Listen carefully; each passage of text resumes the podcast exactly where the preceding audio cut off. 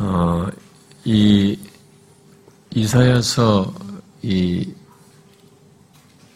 나온 여호와의 종의 노래의 이 마지막 부분인 이사야서 52장 13절부터 53장의 내용은 어, 여러분이 알다시피 어, 그 메시아로 오는 여호와의 종 그 메시아의 그 고난 당하시는 것과 관련해서 직접적으로 어, 신약성에서 인용하고 어, 그거와 관련된 어, 중요한 내용으로 우리가 알고 있고 그래서 많은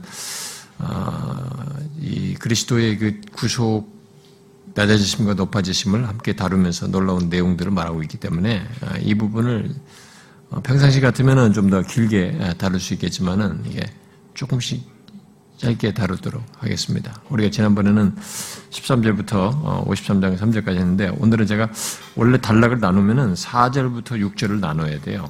어, 그런데 이게 하다 보니까 5절까지 오니까 뭐 다 끝났어요. 거기까지 더 이상 가면 시간, 제가 시간도 안 되겠더라고요. 6절까지 갈 수도 있었는데 그냥 어, 뒤로 단락이 좀 어색해도 어, 다음 내용으로 연결해서 이렇게 보도록 하고 오늘은 우리가 4절, 5절을 보도록 하겠습니다. 아, 여러분이 그 어, 십자가 말씀 공부하신 분들은 아마 어, 그 공부에서 봤을 거예요. 제가 53장 이 5절을 가지고 음, 세번 고난 주간에 어, 설교를 연속적으로 한 적이 있었는데 어, 공부하셨죠? 예? 하신 분들은 이 53장 어, 이 5절 을 가지고 어, 설교한 아 베드로서 말씀하고 연결했구나. 네, 그래가지고 이, 이 본문을 가지고 관련해서 세번 어, 전했었는데 음, 그걸 여러분이 좀 더 참조하시면은 아, 좀 어, 도움이 될 수도 있을 거라고 봅니다. 아, 그래서 여기 내용은 이게 아, 짧은지만은 이 내용들을 하나씩 하나씩 좀 더 설교를 한다 그러면은 제가 이, 이 금요 시간에 이렇게 말씀을 공부하는 게 아니라 이게 구절을 한 구절 이렇게 강론을 이렇게 말씀을 이렇게 일반적으로 설교를 하게 된다 그러면은 한 절씩 한 절씩 이렇게 어, 심지어는 반 절씩 이렇게 가지고 한 번씩 설교를 나누어서 할 텐데 음, 그래서 이 시간은 좀 그게 아니잖아요. 그래서 제가 지금 설명을 하다 보니까 좀 더 길게 가려고 하는데 그나마 여기까지 온 겁니다. 어, 참이 제가 언젠가는 이 강, 말씀을 이렇게 이 53장을 강론할 거라고 생각했는데 여기서 이사에서 다루면서 하게 돼서 좀 아쉬운 감이 있습니다만 뭐 이렇게 예, 언제 또 하나님이 기회를 주시는지 잘 모르겠습니다. 자, 이제 우리가 음 여기 그 이사야서에 나오는 어, 여호와의 종의 이 마지막 부분에서 마지막 노래에서 우리가 지난번에 이제 살폈던 내용은 여호와의 종의 고난과 그가 이렇게 사람들로부터 배척당하는 열왕들과 열방들과 모든 사람들로부터 배척당하는 것에서 사람들이 이제 그 여호와의 종이 이제 하나님께서 우리 구원을 위해서 보내신 여호와의 종인데 그분이 그 배척당하는 것에서 사람들이 놀라고 그 다음에 다시 그가 높아진 것으로서 놀라게 되는 두 번 놀라게 되는 아, 그 내용. 그래서 예수 그리스도의 이런 고난과 배척을 지나서 이게 높아지시게 된다고 하는 사실을 아, 우리가 앞에서 살폈습니다. 아, 그러면서 그 53장 그 1절 이하에서 이 설명하는 거죠. 고난을 통해서 우리를 구원하시는 여호와의 종을 이렇게 알아보지 못하고 어, 알아보지 못한 우리들이죠. 어, 우리들 사람들이죠. 어, 우리들이 고난당한 여호와의 종을 이렇게 참여하듯이 되돌아보는 거죠. 회고하는 것입니다. 어, 참여하듯이 회고하는 내용의 그 뭐니 이게 여기 53장 1절부터 11절로 쭉 연결된다라고 했습니다. 그, 그 부분 앞부분에 먼저 1절부터 3절을 봤어요. 아, 그런데 이제 오늘 4절과 5절을 보려고 하는데 자, 이 내용에서 오늘 보려고 하는 내용에서 사람들은 이제 곧 우리들이죠. 우리들이 이 여호와의 종이 고난 당하며 이렇게 짓밟히게 된 이유가 아, 우리들이 생각하는 거죠. 그가 이 여호와의 종이 지은 죄 때문에 그 그가 지은 죄에 대한 마땅한 징벌을 받는다라고 어, 우리가 생각한 생각하면서 그를 대한 것에 대한 내용이에요. 아, 그게 이제 사절과 오절에 나오는데 네, 우리들이 여호와의 종을 전혀 알아차리지 못하고 그런 식으로 그의 고난 당함을 이해하면서 태도를 보였다라는 것을 회고하는 것입니다. 자, 우리들도 다 그런 것이죠. 음, 그래서 먼저 이제 사절을 보게 되면 이 사절에서 우리는 이게 나오죠. 이제 이 우리는은 이 앞에 3절에서 언급한 여호와의 종에 대한 질고와 슬픔을 어, 이제 여기서 이제 깨닫게 되는 거죠. 어, 깨닫게 되는 것입니다. 그래서 사절에 그는 실로 우리의 질고를 지고 우리의 슬픔을 당하였는데 당했건을 우리는 생각하기를 그는 징벌을 받아 하나님께 맞으며 고난을 당한다라고 했다는 것입니다. 우리가 그렇게 생각하다. 사실 여호와의 종은 우리의 질고를 지고 우리의 슬픔을 당하는 것이 우리의 슬픔을 지고 당하는 것이었는데 우리는 그런 식으로 전혀 다르게 지금 생각하고 있네. 그래서 여기 지금 4절 하반절에 나오는 이제 우리는 이러죠. 아, 당하였건을 하고도 우리는 나오는데 이 우리는 이제 강조형이에요. 강조형으로 아, 사용된 대명사인데 아, 이 그래서 여기 지금 우리는은 아, 이제 의미상으로 보면은 문맥을 따라 보면 이렇게 모르는 앞에 3절까지 그, 그것을 알아차리지 못한 게 알아차리지 못한 우리죠. 어리석은 우리고 무지한 우리들이죠. 아, 무지하게도 우리는 어? 어, 예, 어떻게 이렇게 생각했다. 어떻게 생각했다. 그죠? 어떻게 생각한 겁니까? 그가 하나님께 징벌을 받고 있다라고 우리는 생각한 거죠. 그가 그렇게 처절하게 짓밟히고 사람들에게 막 짓밟고 처절하게 이렇게 고난을 당하는 장면을 보면서 우리는 그 당하시는 것에 대해서 아 이것은 하나님께 징벌을 받는다. 어? 이렇게 생각했다는 것입니다. 여기 지금 4절과 5절은 종의 고난과 이 고통에 대한 언급들로 지금 가득 차 있죠. 보면은 내용이 우리의 질고를 지었다. 우리의 슬픔을 당했다. 어? 또 징벌을 받았다. 맞으며 고난을 당했다. 그가 찔렸다. 네, 그가 상했다. 그가 징계를 받았다. 그가 채찍에 맞았다. 뭐 이런 내용으로 그 종의 고난과 고통에 대한 묘사들로 가득 차 있어요. 여기 보면은.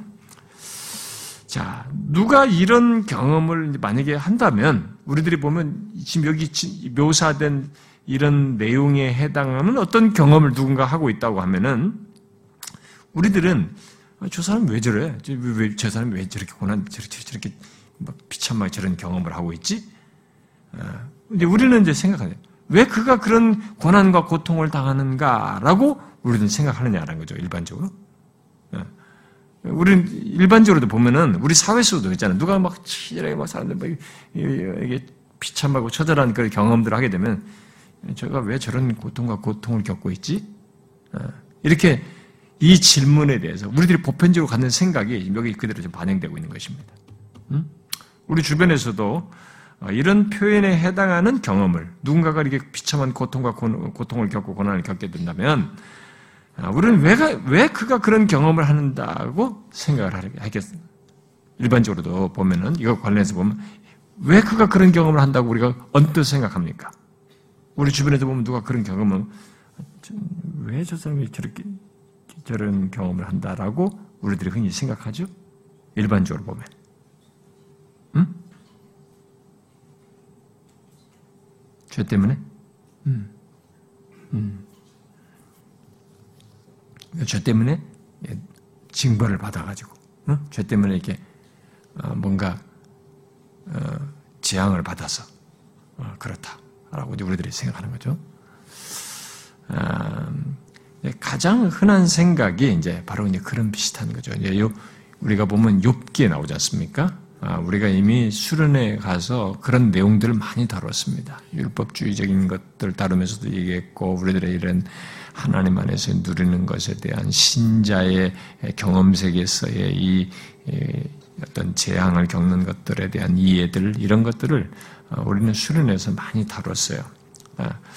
아, 욥의 친구들도 어, 예, 예, 그런 비슷하게 한 거죠. 그러니까 사람들이 가장 흔하게 갖는 생각은 요배 친구들이 가졌던 것처럼 인광보로 생각하는 것이죠.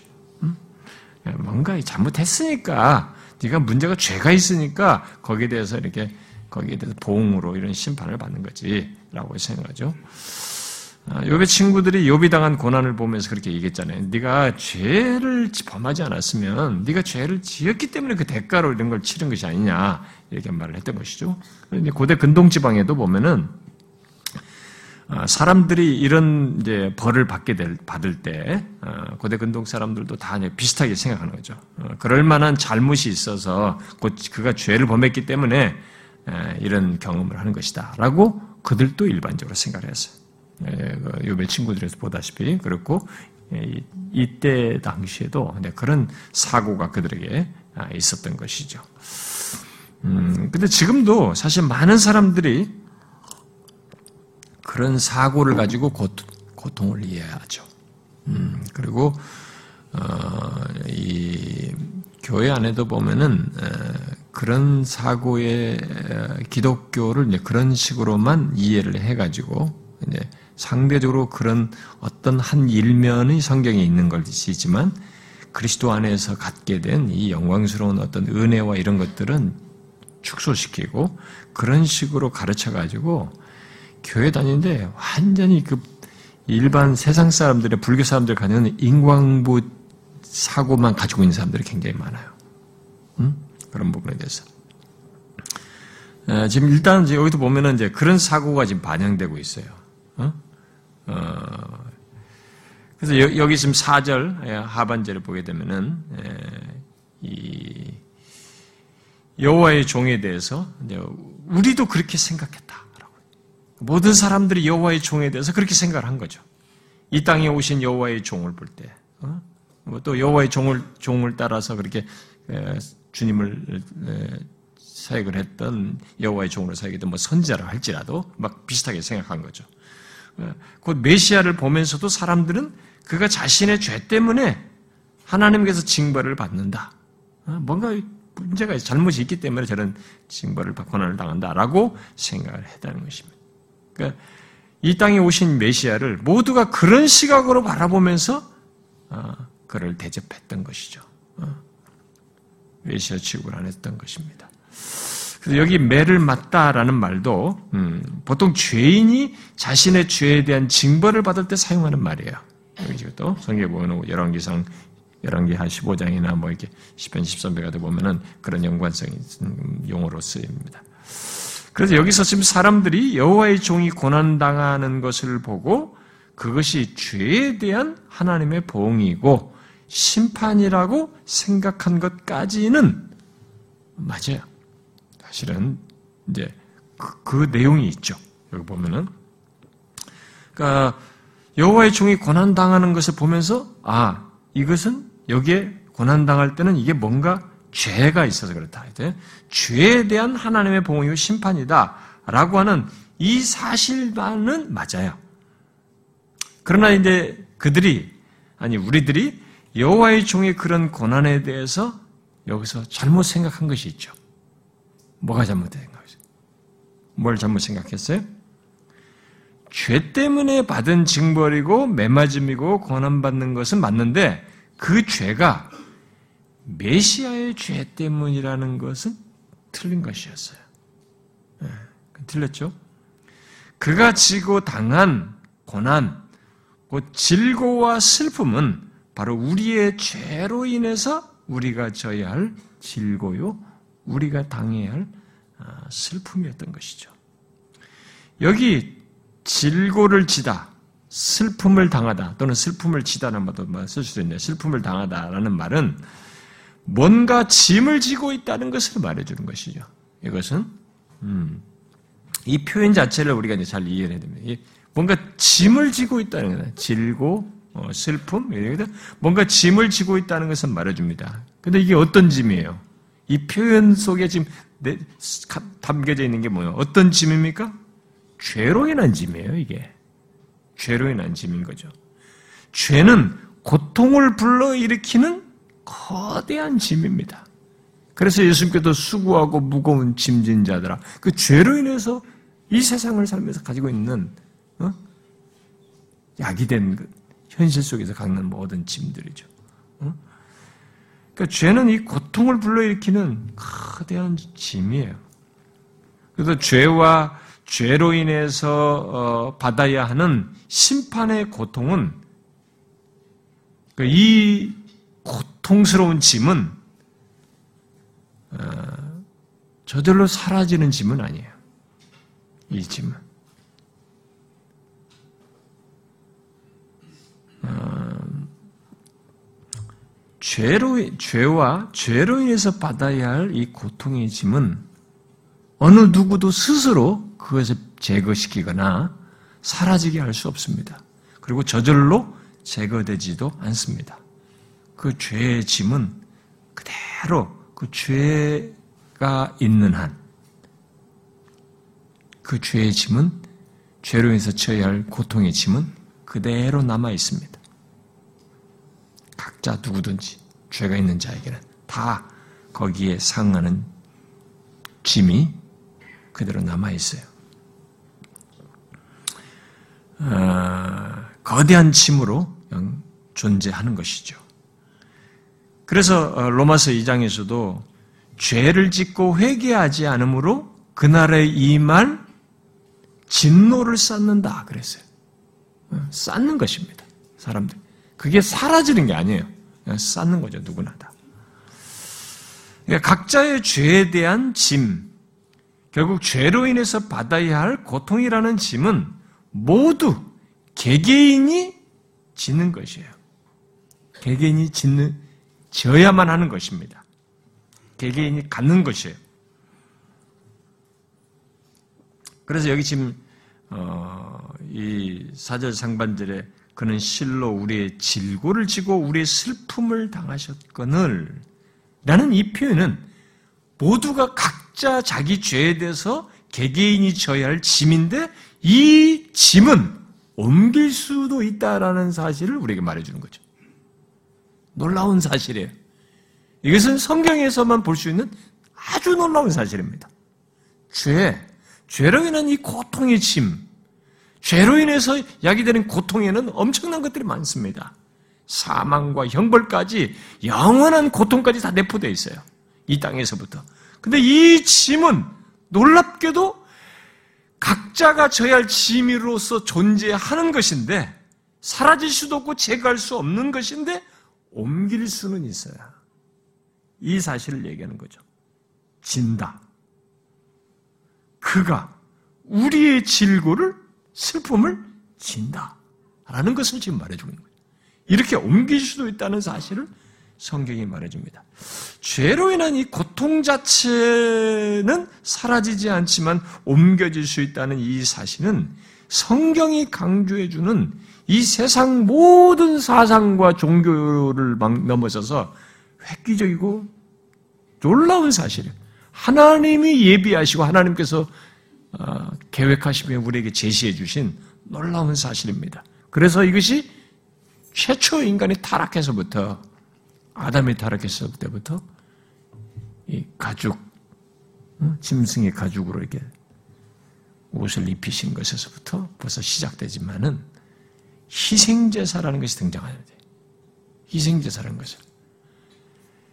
그래서 이제 그런 것이 체계화됐을 때 모세를 통해서 말했을 때 여러분들이 보면 레위기 같은 것을 보면은 짐승에게 다 이렇게 안수하지 않습니까?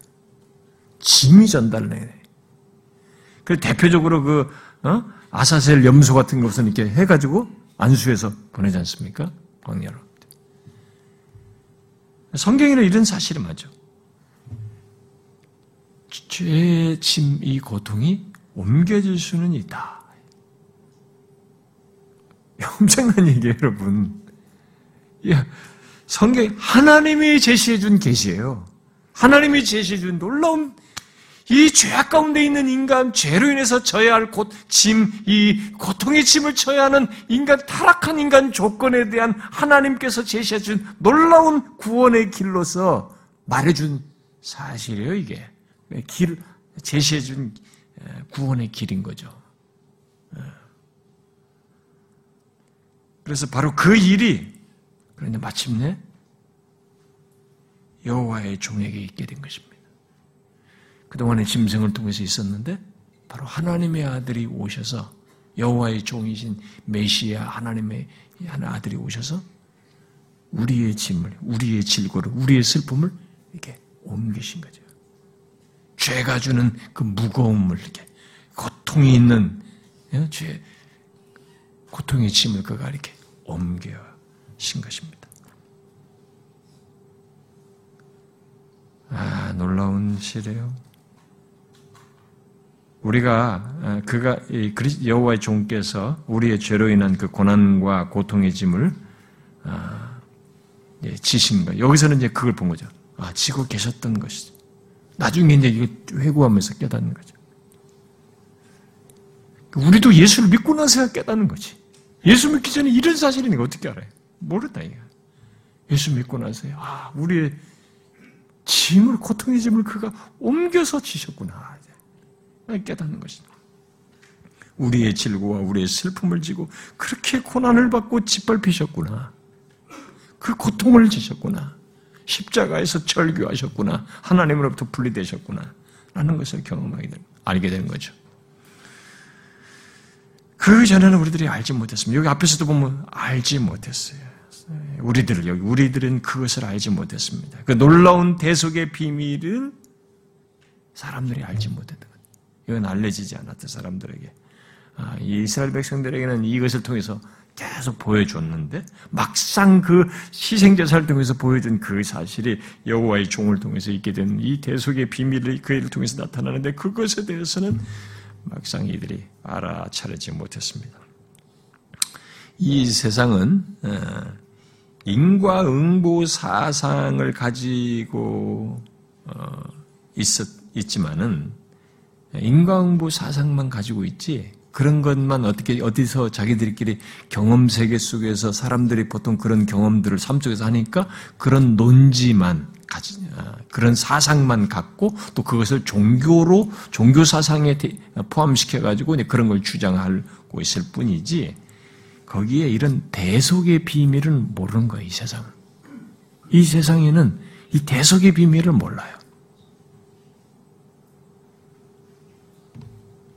이런 대속의 비밀에 대해서 이들은 무지했던 것이죠. 알아차리지 못했어요.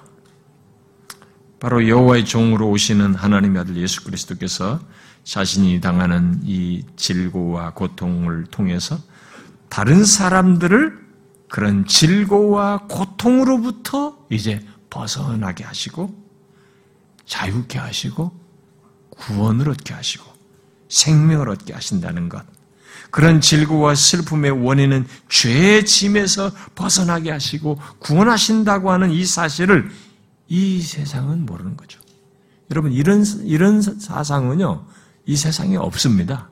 여러분들이 기, 독교의 교회에 들어와서 예수를 믿으니까 알게 된 것이지, 이 세상에는 없는 사상이에요. 사이비들이 뭐 이런 걸 해가지고 자기들끼리 뭐 기독교에서 나간 아류들이 뭐 비슷한 뭐 이런 걸 써먹을지 몰라도 이 세상 사상 자체에는 이게 존재하지 않았어요. 없습니다. 어떤 종교 속에도 철학 사상에도 이런 것은 없어요. 음. 오직 성경에 나오는 하나님의 계획으로서 계시하신 것이고 그 계시를 드러내신 것이죠. 성경에는 분명히 죄에 대한 징벌과 심판으로 우리들이 흔히 가진 개념으로 말하면 죄에 대한 응보로 받는 고난이 있어요. 어떤 사람에게 있는 고난이 다 죄로 인한 응보로 있는 것은 아니지만 분명히 죄에 대한 응보로서 하나님께서 내리시는 심판, 어떤 겪는 고난 이런 것들이 있습니다. 그러나 죄 있는 조건에서는 죄가 있는 조건에서는 대속 다른 사람의 죄와 그 죄로 인한 고통, 이 징벌을 옮겨받을 수는 없어요. 어? 그런 것을. 왜냐하면 그런 조건에서는 그 죄와 죄로 인한 고통을 치러야 할 당사자이지 자기가 그것을 대신 받아서 처리해 줄 자격 자체가 없기 때문에 우리는 그게는 없어요. 이것은 오직 하나님께서 제공한 은혜라죠. 그래서 기독교는 인과응보라고 하는 설명할 만한 어떤 사실이 죄에 대해서 이런 일이 있다는 것을 설명을 할수 있는 어떤 사실이 있지만 이게 기독교가 전부가 아니에요. 이것을 넘어서는 은혜가 있는 것입니다. 하나님 편에서 제시하신 놀라운 사실이 있는 거죠. 아니, 내가 다 당해야 되는데, 근데 그것을 자신이 옮기셔서 다 고통을 처리하심으로써 우리를 구원하신. 아, 획기적인. 어마어마한 내용이죠. 죄인은 우리들에게는 이런 누구의 죄를 내가 죄로 인한 죄를 지민과 징벌을 내가 옮겨서 내가 받을 수 없어요. 내 것 하기도 안 되는 거죠. 인간이 그런 조건에서 벗어나고 옮겨져서 그 징벌로부터 자유할 수 있는 길은 여호와의 종으로 오시는 하나님의 아들 예수 그리스도를 통한 그가 옮기셔서 우리를 거기서 자유케 하시는 이 길 외에는 없는 것입니다. 인간은 그 길이 아니면 누구나 예외 없이 각자가 가지고 있는 그 죄의 짐, 고통의 짐, 영원한 형벌의 짐을 자기가 죽을 때까지 계속 쌓다가 그대로 다 받아야 하는 것이에요. 은혜가 없으면 진짜 인과응보밖에 없어요. 그것밖에 없는 거예요. 그런데 기독교에서 이 은혜를 빼고 계속 인광보만 얘기하니까 사람들을 자꾸 율법주의로 묶어놔가지고 막 겁주잖아요. 막 저주받는다. 어, 사기치는 거예요. 기독교 진리가 아니에요. 기독교 복음이 아닙니다. 어디 반쪽짜리예요. 기독교는 이런 놀라운 복음이 있는 거죠. 은혜가 있는 거죠. 은혜의 복음이지 않습니까? 우리는 알수 없는데 하나님 편에서 오셔가지고 이 질고를 지시는 거지. 내가 져야 할 질고를 자신이 옮기셔서 지음으로써 거기로부터 나를 영원히 자유케 하시는 놀라운 복음을 가지고 있는 것이 기독교자예요. 다른 데는 없어요. 음.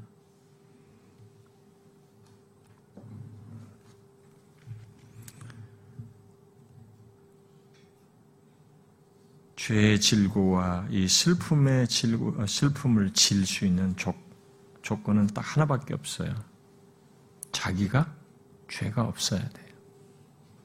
여호와의 종이 그러죠. 여호와의 종이 바로 그 조건을 가지고 우리의 죄의 짐을 고통의 짐을 옮기셔서 감당하신 것입니다. 그래서 그는 자신의 죄 때문에 징벌 받는 게 아니죠. 죄 때, 우리 자신의 죄 때문에 징벌받고 고통받는 것이 아니라 우리들의 죄, 다른 사람의 죄로 인한 징벌과 고난, 슬픔과 질고를 지시고 당하신 거죠. 대속적인 징벌과 고난을 당하신 것입니다. 그걸 뒤에 와서 회고적으로 보는 것이죠. 참여한 참여적인 차원에서 회고하면서 이것을 말을 하고 있는 것입니다. 그러면서 이 뒤에 나오는 5절은 여호와의 종이 당하는 고난은 모두 우리로 인한 것이라고 말을 하고 있죠. 그가 찔림은 우리의 허물 때문이요. 그가 상함은 우리의 죄악 때문이라. 그가 징계를 받음으로 우리는 평화를 누리고 그가 채찍에 맞음으로 우리는 나음을 받았도다. 그의 찔림, 그의 상함은 모두 우리의 허물과 죄악 때문이라는 것입니다. 여호와의 종은 우리의 죄로 인한 찔림과 상함을 기꺼이 감내함으로써 하나님의 공의를 만족하셔서 만족시켜 가지고 죄인에 대한 하나님의 진노를 다 해소시키는. 그러니까 내게 있어야 할 죄로 인한 진노와 이 짐, 고통을 자신이 다 해소시켜 버려요. 그러니까 내게 져야 할 그 짐이 덩어리가 이게 큰 게 있는데 이걸 자신이 다 지금 내가 하나도 없어 가벼워진 거지. 하나도 없게 만들어 버린 것입니다. 그걸 지금 얘기하네. 그가 징계를 받음으로 그래서 우리가 하나님과 평화를 가게 돼.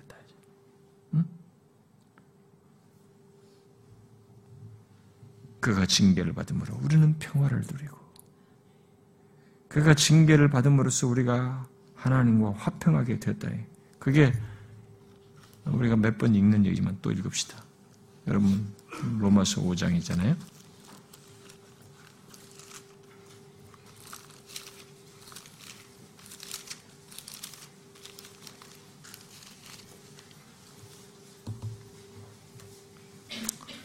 로마서 5장 1절 같이 읽어봅시다. 시작.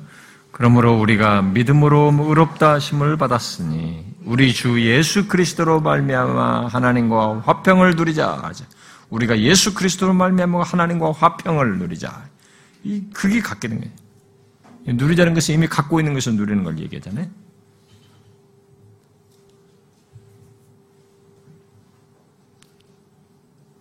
그가 징계를 받음으로 우리가 하나님과 평화, 하나님과의 화평이 시작되었고 누릴 수 있게 된 것입니다. 예, 하나님과의 평화는 예, 하나님과 화평을 누리는 이 하나님과의 평화는 아, 소극적인 면에서부터 보면은 하나님에 대한 이, 이 죄의 짐을 가지고 하나님을 알지 못하고 못하는 입장에서 보면 이분은 심판자이기 때문에 하나님에 대한 거부감 그리고 본, 본성적으로도 그렇고 또 자기 원하기도 그렇고 불순종하려고 하는 이런 마음이 있는데 이런 것들이 다 사라져 버리네. 그런 것들이 다 제거된 그 조건을 소극적으로 먼저 말할 수 있어요. 하나님과 화평하게 됐다. 라는 것은 하나님에 대한 이런 거부감이 다 사라지게 됐다는 거예요. 불순종하고자 하는 마음이 사라지게 됐다는 것입니다. 그리고 죄로 인한 정죄, 죄에 대한 정죄, 심판, 형벌, 이런 것에서 다 이제 벗어나게 되었다. 심지어 하나님과 이제 자유롭게 교통하며 교제하며 그분의 생명을 누릴 수 있게 되었다. 어떻게? 그가 죄로 인해서 우리가 져야 할 짐과 채찍과 모든 것을 다 옮겨서 당하심으로써 우리가 그렇게 되었다. 없어요. 이 죄의 짐이. 무게가 없다고 이게. 고통의 짐이 없단 말이에요, 우리에게. 그가 채찍임을 다 당하셨기 때문에 없게 됐다는 거예요. 예수 믿는 사람들이요. 이걸 안 믿어요. 안 믿어. 설명할 때는 그 순간 믿었고 다시 돌아가면 안 믿어요, 다시. 계속 있다고 생각해요. 그 예수 그리스도가 아무런 의미가 없는 존재로 취급하는 거예요. 그 바울이 얘기잖아요. 예수 그리스도로 말미암아 화평을 누리자 그러잖아요. 소유했을 뿐만 아니라 누려야 되는 거죠, 우리가. 예.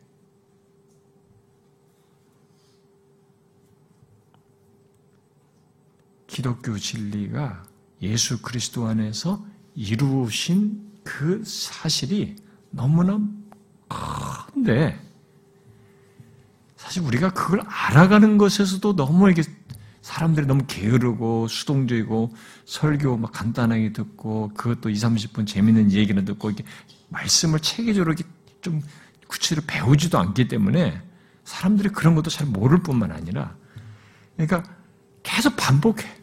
누리기는커녕 있는 사실조차도 잘 모르고 잊어버리고 못 누려.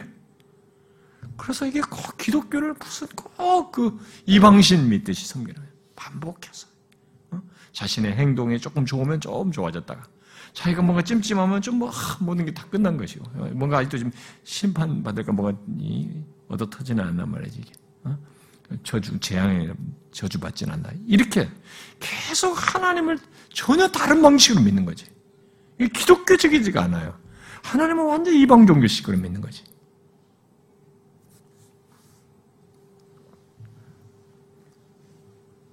그가 징계를 받음으로 우리가 하나님과 화평하게 되었습니다.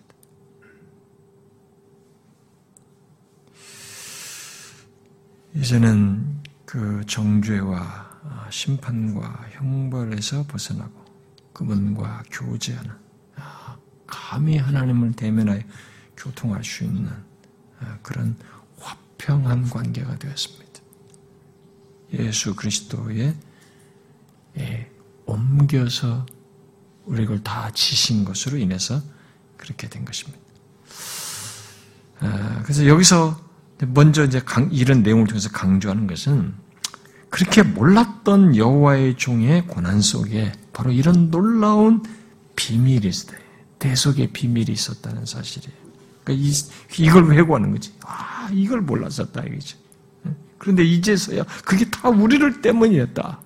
우리의 죄 때문이었다라고 회고하는 것입니다. 그래서 여호와의 종이 찔리고 상처를 받은 것은 그가 상하게 된 것은 아, 앞에 이사에서 6장에서 이 하나님을 향해서 어, 이렇게 적대하고 어, 하나님을 불순종하는 그들에게 하나님께서 그랬잖아요. 이사야를 부르시면서 어, 눈을 감기게 하고 귀가 막히게 할 것을 얘기했잖아요. 그렇게 말했잖아요. 그래 그 귀가 눈이 감기고 귀가 막히니까 뭐 돌아올 수도 없는 회개할 수도 없는 네, 그런 모습이었단 말이죠. 그, 결국 그 말은 고침받을 수도 없었던 그런 조건이었단 말이에요. 여기서 어, 그가 평화를 누리고 난 다음에 이어서 말이에요. 그가 채찍에 맞음으로 우리가 남을 입었다 바로 그런 조건이 고침받게 됐다라는 것을 얘기해 주는 것입니다. 그러니까 눈이 감기고 귀가 막혀서 회개할 수도 없고 고침받을 수 없었던 우리들이 이 여호와의 종의 고난 당하심으로 말미암아 그가 우리의 죄를 대신 지시고 이 질고를 지고 채찍에 맞음으로 인해서 우리가 그런 조건에서 고침을 받게 된 것이죠. 그가 채찍에 맞음으로 나음을 입었도다. 여러분 그 앞에 우리가 그 읽었잖아요. 이 조건이 여기와 이제 연관을 시켜서 어, 다시 생각할 수 있는 거죠. 우리가 그런 그런 어, 조건을 다시 한번 봐요. 우리 이사에서 6장을 한번 봐요.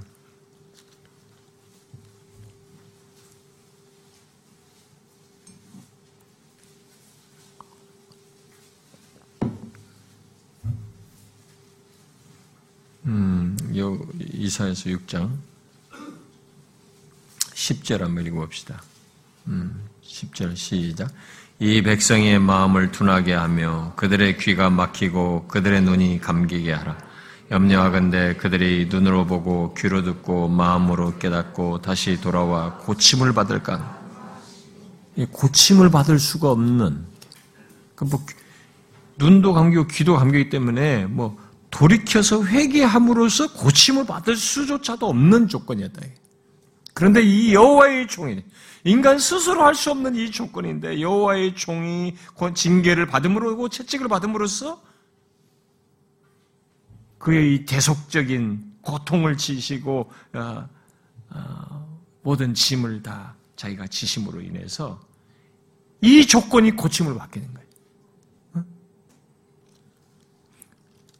나음을 입은 것입니다. 우리의 영혼이 고침을 받게 된 거죠. 하나님이 뭐라고 말씀하신 무슨 뜻으로 말한지를 알아듣게 되고 그분을 알아보게 되고 마음으로 그걸 원하게 되는 이런 변화 자체가 그리스도께서 이렇게 여호와의 종이 다 담당하심으로 인해서 징계를 받음으로써 채찍을 받음으로써 우리에게 있게 된 것이죠. 여기 나음을 입었다라는 것이 앞에 고침받을 수 없는 조건에서 고침받게 됐다는 것을 얘기하는 것입니다. 여러분 이거 얼마나 놀라운 얘기입니까?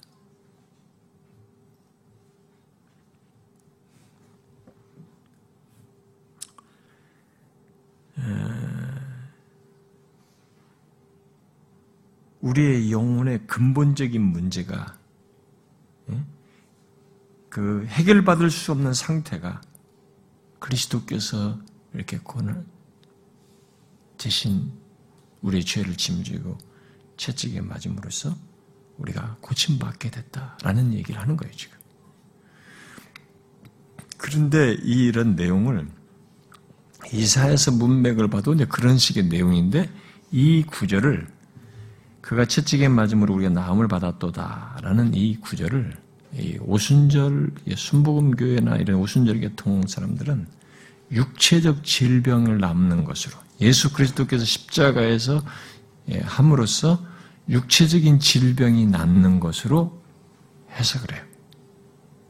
이 말씀을 가지고 예수께서 십자가에서 우리에게 서 채찍에 맞음으로 다 나음을 입었기 때문에 지금 질병 있는 사람 몸에다 손을 얹으세요. 가지고 다 가까운 막 손을 머리는 다 몸에 다 주일 날 예배 시간에 여의도 순복음 같은 건 그렇게 하거든요, 진짜로. 그래서 다 손을 얹어요.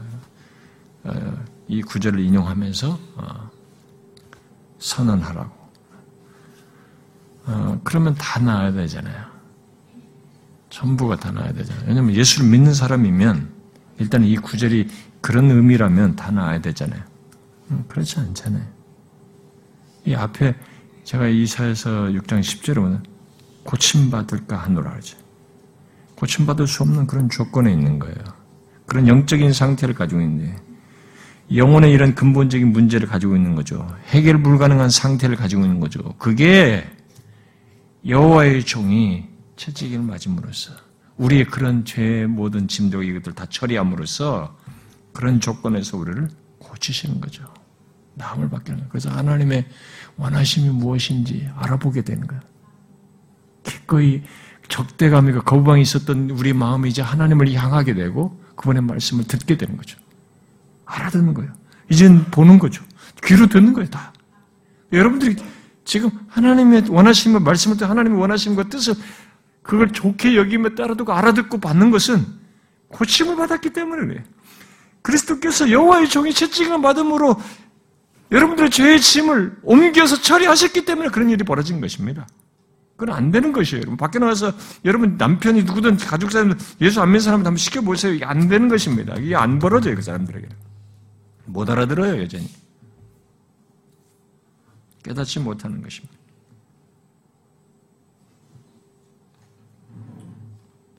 우리는 여기 이, 이 5절에서 우리의 죄가 하나님의 징벌과 매맞음 또 고난을 야기했다는 사실을 여기서 먼저 아는 것이 중요해요. 아, 여기서 평화를 누리게 됐다. 우리가 나음을 받았다. 라는 이 사실에 앞서서 여기서 먼저 우리가 알아야 될 것은 우리의 죄가 하나님의 징벌과 맨맞음과 고난을 야기시켰다는 사실을 아는 것입니다. 여기서 지금 먼저 그걸 강조하고 있어요. 이것을 알지 못하면 여호와의 종을 통한 여호와의 종을 통한 통한 이 구원의 의미와 나음 받은 것, 이 나음 받은 것을 자기에게 생긴 이 고침 것을, 고침 받은 것의 가치와 의미도 잘 모르게 돼 있어요. 그런 현상이 뭐냐면은 예수 믿는 사람들이 어, 자신의 죄가 어?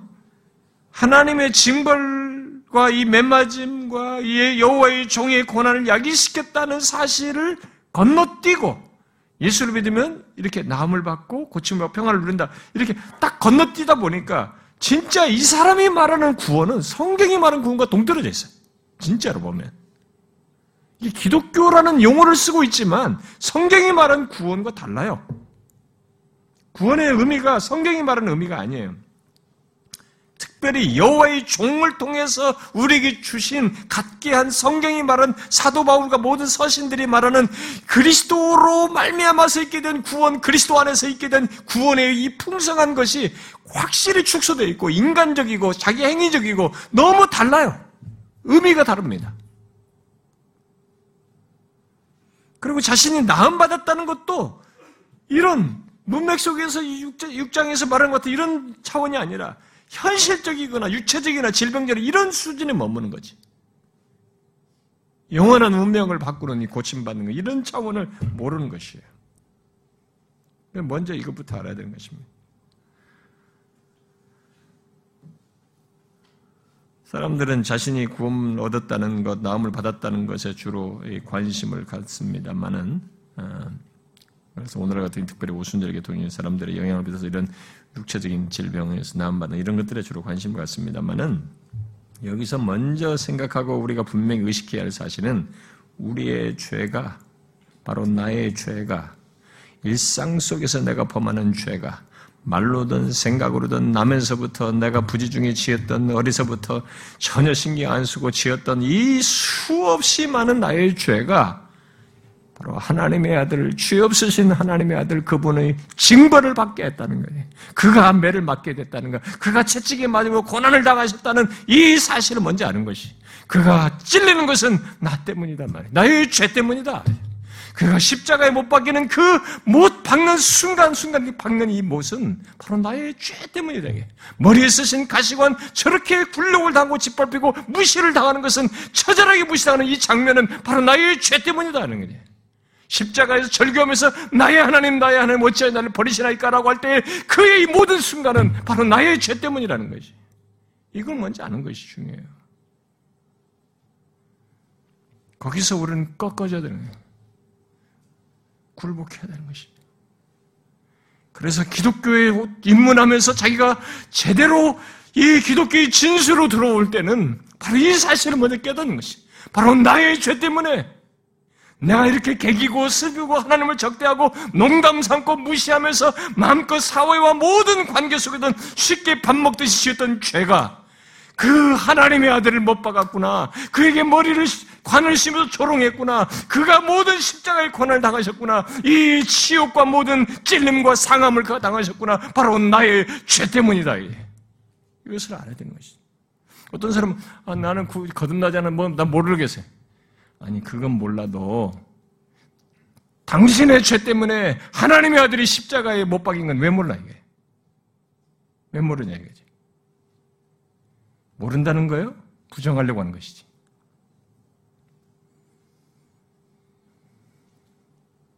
우리는 이것을 먼저 처절하게 알아야 돼요. 지금 예수를 믿어 구원을 얻고 난 뒤에도 우리는 회고를 해보면 이제 믿고 난 뒤지만 다시 회고해보면 야 그 영광의 주께서 나의 죄 때문에 십자가에 지셨구나. 그렇게 처절하게 인간들에게 무시를 당한 것이었구나. 그가 찔린 것은 바로 나의 죄 때문이구나. 그가 그렇게 상한 것은 나의 죄 때문이구나.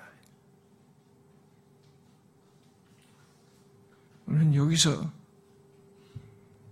그게 예수 믿는 사람들이 갖는 공통적인 이해예요. 귀가 열리고 눈이 보이게 된 것입니다, 그게. 그걸 아는 것이죠. 회심이 뭐겠어요? 이 사실부터 하는 것이죠. 거기서 우리가 회개하지 않을 수가 없고 돌이키지 않을 수가 없고 나 같은 죄인이 아, 이런 은혜를 입었구나. 돌이키지 않을 수 없구나 말이지. 스타트가 되는 거지. 변화가 되는 거죠. 예수를 피상적으로 믿는 사람들은 이걸 건너뛰는 거예요. 아, 예수 믿어 구원받았다 말 예수 믿어 나음받았다 말 이걸 건너뛰는 거지. 이거 건너뛰면 구원 아니에요, 여러분. 성경이 말하는 구원의 의미와 다른 것입니다.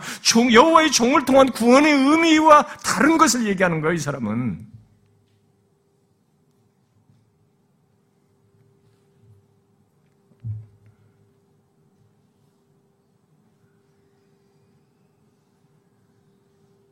우리는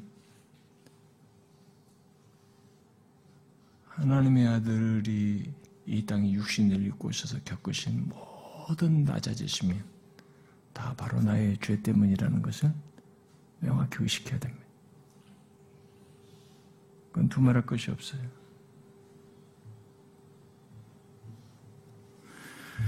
그래서 제가 항상 지난번에도 언젠가 한번 여러분들에게 시켰습니다만 여러분들은 이 성경 여기 이사에서 53장인데 음,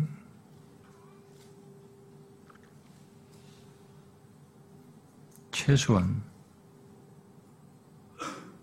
여기 2절부터 6절에 나오는 뭐 뒤에도 다 나오지만 11절까지도 그렇지만은 6절까지 나오는 우리의 자기 이름으로 바꿔 써야 돼요. 바꿔 써서 읽어야 됩니다. 제가 언젠가 한번 읽혔잖아요, 여러분. 기억나시나요? 우리 교회 좀 초기에 계셨던 분들. 제가 그렇게 써서 읽혔던 기억나시나요? 여러분, 연필 가지고 계시죠? 한번 써보세요. 자기 이름 한번 써보세요. 아, 진짜로요. 아, 뭐 유치하게 이런 거 시킨, 유치하면은 듣지 마세요. 한번 써보시라고. 그게 실제 사실이거든. 경숙자매 왜안 써요? 빨리 써라. 아, 빌려서라도 빨리 써보라고.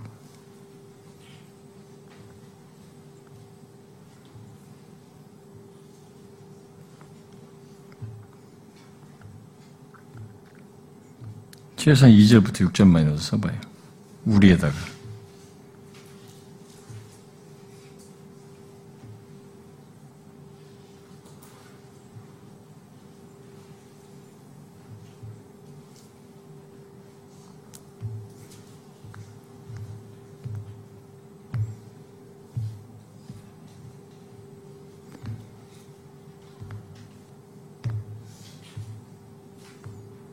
다 쓰셨어요?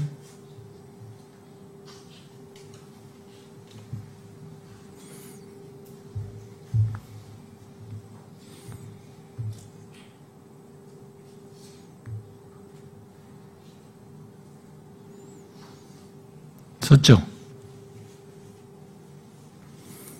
자, 자기 이름 세 글자, 박순영, 이경숙, 뭐 이렇게. 자기 이름을 넣어가지고, 2절부터 6절까지 한번 읽어봅시다, 우리. 다 같이. 시작. 그는 주 앞에서 자라나기를 연한 순 같고 마른 땅에서 나온 뿌리 같아서 고운 모양도 없고 풍채도 없은즉 박순영이 보기에 흠모할 만한 아름다운 것이 없도다. 그는 멸시를 받아 사람들에게 버림받았으며 간고를 많이 겪었으며 질고를 아는 자라 마치 사람들이 그에게서 얼굴을 가린 것 같이 멸시를 당하였고 박순영도 그를 귀히 여기지 아니하였도다.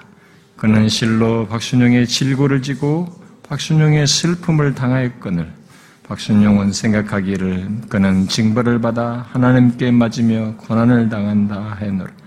그가 찔림은 박순영의 허물 때문이요 그가 상함은 박순영의 제약 때문이라. 그가 징계를 받음으로 박순영은 평화를 누리고 그가 채찍에 맞음으로 박순영은 나음을 받았도다. 박순영은 다 양 같아서 그릇 행하여 각기 제 길로 갔건 여호와께서는 박순영의 죄악을 그에게 담당시키셨도다.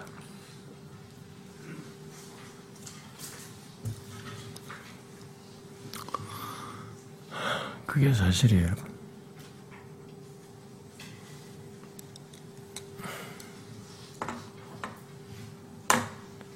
우리는 이 내용이 그렇다는 것을 먼저 아는 것이 중요합니다.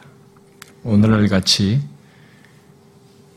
예, 근거도 없는 자아도취적인 자기 의에 가득 찬 사람들에게는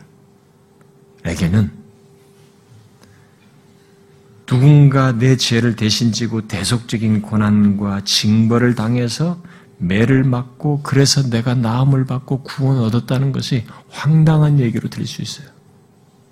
오늘날 같은 세대 허무맹랑한 얘기처럼 생각할 수도 있습니다.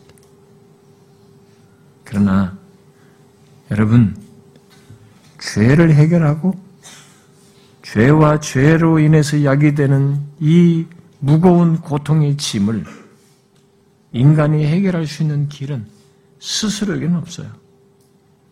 그 짐을 가진 조건만 가지고 있지 몸부림친다고 되는 게 아니에요. 그건 안 돼요. 한 가지 길밖에 없는 것입니다. 누군가 죄 없는 조건에서 내 짐을 옮겨 주시는 것밖에 없는 것입니다. 그 일을 여호와의 종이 하신 거죠. 하나님의 아들 예수 그리스도께서 여호와의 종으로 오셔서 그 일을 하신 것입니다. 그래서 제가 여러분과 제가 져야 할이 말할 수 없는 영원한 무게감을 갖게 하는 이 죄의 무게를 그가 다 자기에게로 옮기셨어요. 그래서 그가 찔림은 바로 나의 허물 때문입니다. 그가 상함은 바로 나의 죄 때문인 것입니다. 그가 징계를 받음으로 그래서 우리가 평화를 얻고 그가 채찍에 맞음으로 우리가 나음을 얻게 된 것입니다. 이 놀라운 복음이에요. 어디에 이런 복음이 있어요? 없어요, 여러분. 죄를 해결할 길이 인간에게 없기 때문에 이 세상이 만드는 모든 이론과 사상은 근거도 없고 가상적이며 추상적인 얘기예요. 그야말로 사상에 지나지 않은 것입니다. 근거가 없어요. 그러나 이 명확한 예언과 계시와 그 다음에 실제로 역사 속에서 행하신 이 완벽한 분의 역사적인 행동 안에서 우리에게 이루신 이 사실이에요. 그가 하나님의 아들이 오셔서 정말로 우리의 죄를 지시고 옮겨서 담당하심으로 우리에게 나음을 얻게 하셨습니다. 이 대속적인 고난과 징벌이 우리의 가치 속에는 익숙지가 않은 것이지만 이게 하나님의 계획이었고 우리의 죄를 해결하기 위한 유일한 길로서 하나님이 제시한 그분의 지혜예요.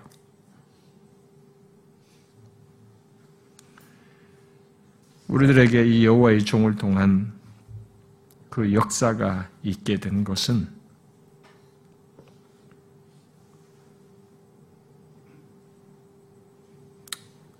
어마어마한 복이에요. 그로 말미암아 그가 채찍에 맞음으로 우리가 나음을 얻고 화평을 얻게 됐다는 것은 어마어마한 복입니다. 들어도 깨닫지 못하고 귀가 막혔고 마음으로도 원치 않았던 우리가 그래서 나음으로도 하나님을 아빠 아버지라고 부를 수 있다. 영원부터 영원까지 계시는 분. 그리고 우리가 앞으로도 영원히 그분과 함께할 그 하나님을 알아보고 이제는 아빠 아버지라 부를 수 있게 됐다. 그분과의 관계 속에 살겠다. 그분의 자녀로서 살게 되었다. 그분 앞에 정죄함이 없는 자로 서게 되었다. 무엇으로 설명하겠어요, 여러분? 어마어마한 복이에요. 어마어마한 복입니다. 이 예수 그리스도 안에 있는 놀라운 복. 우리는 이것을 붙들고 이 세상을 사는 것입니다. 영원히 지워질 수 없는 이 놀라운 복을 붙들고 사는 것이죠.